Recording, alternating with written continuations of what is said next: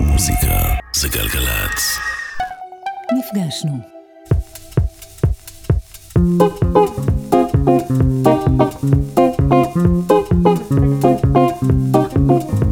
גילוי נאות, קודם כל אנחנו לא בני משפחה, אנחנו כן מכירים ככה כבר כמה כן. שנים. שני האומנים שאיתנו באולפן חולקים שם משפחה, אבל את ארוחות החג הם לא עושים ביחד. זו לא הפעם הראשונה שהם נפגשים. היינו לא מזמן בחתונה יחד, בלוויה ביחד. כן, אנחנו מ... זו פעם ראשונה שאנחנו נפגשים ככה. כן, לא, זה זה אלו החיים פה. אלו החיים. הצענו לחנן בן ארי לבוא אלינו ולהיפגש באולפן עם מי שמשמש עבורו מקור השראה מרכזי. שלום, מאזינים יקרים, כאן חנן בן ארי, ונמצא איתי כאן באולפן מוש בן ארי. אני לא נמצא בעמדה כזאתי שאני אה, אסתכל ואגיד איפה אני השפעתי על כולם. בואו נחזור קצת אחורה. באתי מלהקה, להקת חתונות.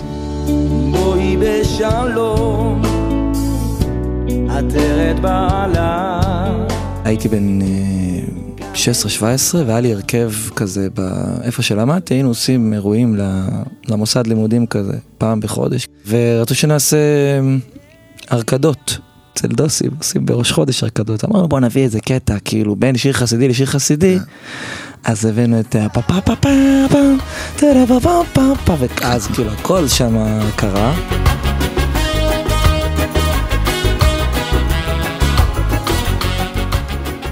מגיעים כזה וכתוב בליינאפ מחרוזת מוש. השפעות מוזיקליות שלך עליי, אה, שזה קודם כל זה ברמת הגרוב. אני כשאני הייתי, כאילו, כתבתי מגיל 13, הייתי יושב בחדר 7-8 שעות ביום, מסתגר, כותב, מלחין. ולא היה לי כל כך השפעות מוזיקליות, כי לא שמענו כל כך מוזיקה בבית, אז היו לי קלידים כאלה של ימאה, אתה יודע, ש... מפלסטיק כזה עם מקצבים אוטומטיים, והייתי שם שם כל מיני אה, בוזנובה, אתה יודע, כזה, עם, עם, כזה של קסיו, של ימאה כזה. ו, כן. ומלחין על זה שבוע, על בוזנובה. והייתי כותב במלנכולי, בלדות, ואתה יודע, גם גיל העשרה מלא בתהומות כאלה של כן. אפ ודאון. והכי הגדול, כאילו, בשלב כל שאמר לי, תשמע, אתה כותב רק שירים כאילו רגועים, שקטים, עצובים, מה עם קצת גרוב? אמרתי לו, תשמע, אני לא מצליח גם לכתוב עמוק וגם לכתוב גרוב. ואז אני זוכר ששמעתי אותך, ושמעתי את השוטים. ושמעתי את מוקי. אני מכיר אותך, דאג נחש. התחיל לקרות בארץ איזושהי סצנה של מוזיקה שיש בה מלא גרוב ומלא שמחה, והיא עדיין נגעה במקומות מאוד עדינים ועמוקים בנפש, ודיברה על כל מיני נושאים שקורים פה בארץ. ב... אני, אני דווקא כאילו הכי מתחבר באמת ל B-sides. אני זוכר נגיד שיש את, אה, אני לא יודע אם לקרוא לזה B-sides, כי באמת כולם הצליחו. אבל נגיד שיר שאני מאוד אוהב גם בהופעה זה את אה, איך היינו דוהרים בכל הכוח. רוכבים רוכבים אל איזה אופק מתוק.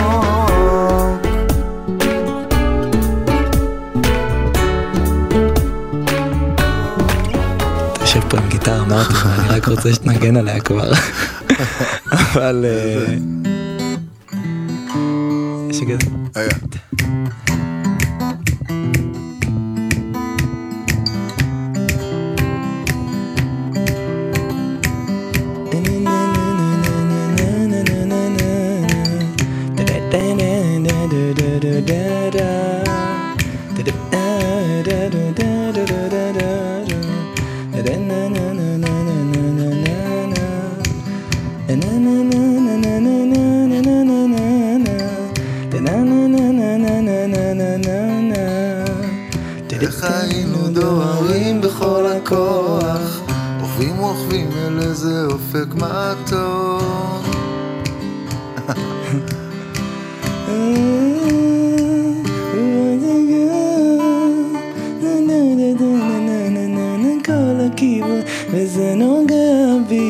עמוק בפנים.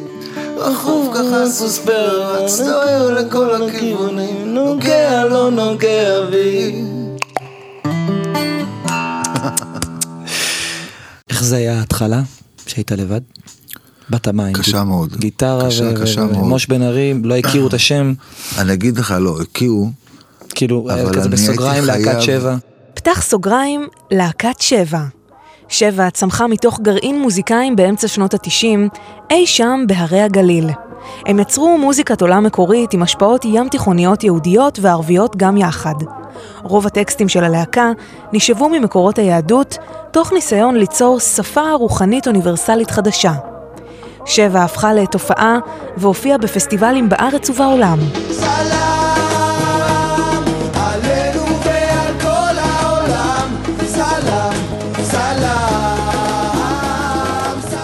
הייתי מחובר לחברה ששבע הייתה בה, כן. וכולם מאוד התנגדו לזה. וזה סוג של עזיבה ובלאגן וקצת כסח. משבר נוראי, הייתי מקבל מכתבים, אז אתה יודע, לא היה את הפלאפון כן. באותו זמן. הייתי מקבל מכתבים מהמעריצים, וזה היה כזה פירקת את העניין. 60-70 ביום, אנחנו לא מאמינים שעשית לנו את זה, אנחנו, זה דרך חיים שלנו. אני, אני בדיעבד יכול להגיד את זה שהייתי חייב כאילו לחסל את כל מה שיש לי, כי הופעת מול אלפים. ולהתחיל, נכון, ולהתחיל מההתחלה. ומתי זה. מתי זה קרה? כאילו, אתה יכול להצביע על איזה נקודה אה, שאתה זה- אמרת בום? אני אגיד לך מתי זה קרה, וזה גם קשור לחדר הזה. אוקיי. ממש. אה, פה, בחדר הזה, אה, גלגלצ? באולפן א' וגלגלצ, גלגלצ קראו לי לה- להקליט שיר שהוא לא שלי, קאבר, וזה היה בסוף משא ומתן, בסוף עד אליי. עד אליי. האלבום היה בחוץ, ואז כאילו באנו ואמרתי, תשמע, אני רוצה לנגן אה, אה, אה, ואיך שלא של אריאל. נכנסתי ממש פה, ישבתי פה, איפה שהפוסטר הזה, והקלטתי את אה, ואיך שלא. פה? ממש פה פה, בחדר, הזה? פה הקלטנו בחדר הזה, זה הכל קרה באותו הרגע, לא היה הכנה לכלום, ודקה אחרי זה זה נהיה להיט.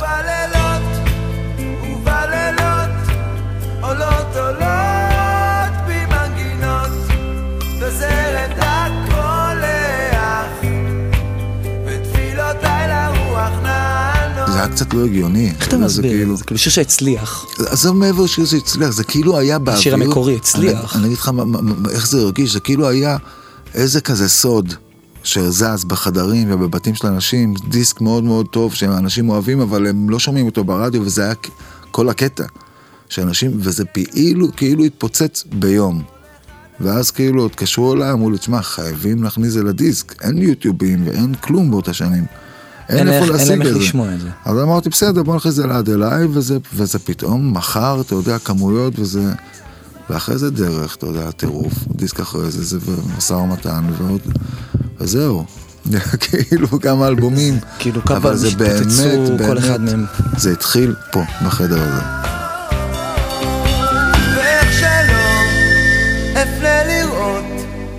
תמיד איתה ארצה להיות. אתה מרגיש שלא מתייחסים ברצינות לשירי מחאה שלך נגיד? אני לא יודע. כאילו, לא אומרים, מוש באמת- זה זה שבא ועושה כיף ועושה נעים באוזן ושר על אה, אור ועל חלומות ועל אה, שלום וכשאתה שר על סתכל לי בעיניים אתה יודע, וגם גם, גם הוא סוג של שיר, מחאה. וגם כאילו, כמעט בכל שיר שלי יש איזה עוקץ, כמעט בכולם. נכון. בין אם מקשיבים, זה עניין אחר, או בין אם מבינים שזה שם, זה כבר עניין אחר לגמרי. אה, אני חושב שאני מעדיף להישאר מתוק. שיגידו, אומר ולהש- שידברו, ולהשאיר את שיגידו. הגלולה ההיא שבוב מרלי בפנים. שיר למעלות, אשא עיניי אל ההרים. היינו כן. בחתונה השבוע, אמרנו לכם שהם נפגשים בשמחות.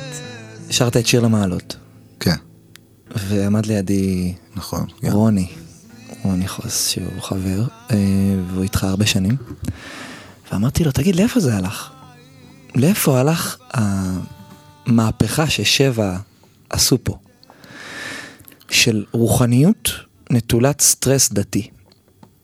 כן. שזה משהו שכמעט כל הישראלי מבקש, ולכן זה גם כנראה כל כך הצליח אז. בין הוא יודע או בין אם ועשיתם לא. חופות, ועשיתם אה, פסטיבלים והופעות, אז למה- אז למה זה נעלם? זה לא נעלם, אבל זה נמצא בהרבה מאוד איים כאלה, וזה גם כן דבר ראשון, זה נמצא בכל צליל שיש היום ב- במוזיקה. כן, שוב, זה פרץ למיינסטרים, וזה זה נכנס- זה נמצא בכל כן, מקום, אבל זה, אתה אבל יודע, הדבר עצמו, אבל אבל זה, הרי אנחנו שתי וערב כולנו.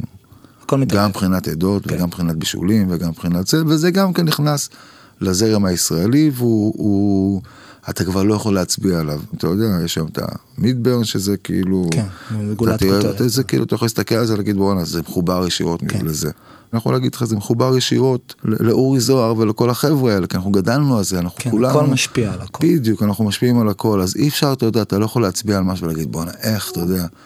אני מרגיש בהופעות שלי, שזה מתחיל לקרות, שאנשים לאט לאט אומרים, אוקיי, בוא ניגע בזה, ולא נבהלים, והם גם מאמינים לי, ומאמינים איפה שהם נמצאים, שאפשר אה, לעשות את זה ולא פוליטי, ולא מיד אה, שזה יהפוך ללאומני או כפייתי. אל בשום כלום.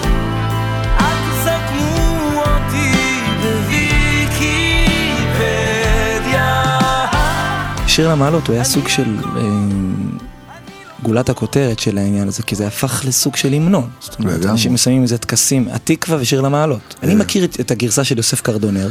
שמעתי חבר טוב מנגן את זה, זה הסיפור, היינו לפני הופעה. בשנת 92, 90, סליחה, 93 או 4, ושמעתי איזה חבר מנגן את זה, ואני מאוד עילג ב- בצד, ב, ב, כאילו, אני לא בן אדם של תווים ואקורדים וכאלה, אני כאילו, כאילו משמיעה לקחתי את זה ממנו וטעיתי המון. כן, עשית את זה אחר אחרת, לגמרי. ועליתי להופיע עם זה. באותו יום. כן, באו אליי אחרי זה החבר'ה מהלהקה ואמרו לי, תשמע, בוא, בוא נקליט את זה, חייבים להכניס את זה על דיסק הבא. אמרתי להם, אתם רציניים? זה לא עכשיו, סתם ניגנתי, כן, כי זה, כן. זה הדליק אותי לרגע. כן. משם זה נהיה סוג של, זה וסלם, אתה יודע. איזה יום אחד הייתי באיזה גן ילדים, ואמרו, והגננת אמרה, הנה ילדים, הוא כתב את סלם. אז זה, זה, תסתכל עליהם, הוא אומר, זה לא נכון, ההוא מת מזמן, הוא היה בתקומת המדינה, אז אתה יודע, זה כאילו, כן, הייתי בן 19, כן. אתה יודע, בסדר, אבל זה כאילו שירים כאלה, הרבה יותר גדולים ממני. עד כאן המפגש שלנו להפעם. תודה רבה לחנן בן ארי ולמוש בן ארי. לחנן ברנדס שערך, גיא יניב ונדב שיק שהפיקו את הפרק, ולהדר ענקי על עיצוב הפסקול. תודה לאלונה בלקין, סיון רדל ושירה לוקסנבורג על הליווי, ההכוונה והעזרה. לי קוראים לבנת בן חמו ואתם יכולים למצוא את כל הפרקים של נפגשנו באתר וביישומון של גלגלצ וגלצ. אני זוכר את הפעם הראשונה שפגשתי אותך כזה, לא בהופעה. באתי ל- לחוף, זה היה בחורף, והיה ג'ם כזה, לילה לבן. כן. עמדת עם, עם, עם גיטרה חשמלית וניגנת איזה, איזה פרזה, איזה רבע שעה כאילו. כן.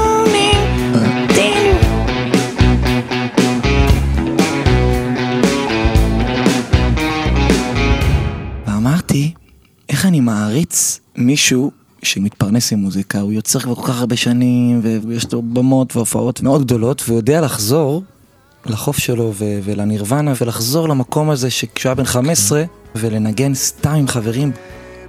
אוי ואבוי אם אני אאבד את זה בחיים. והנשמה קוראת רק לצאת ולעוף קשה בינינו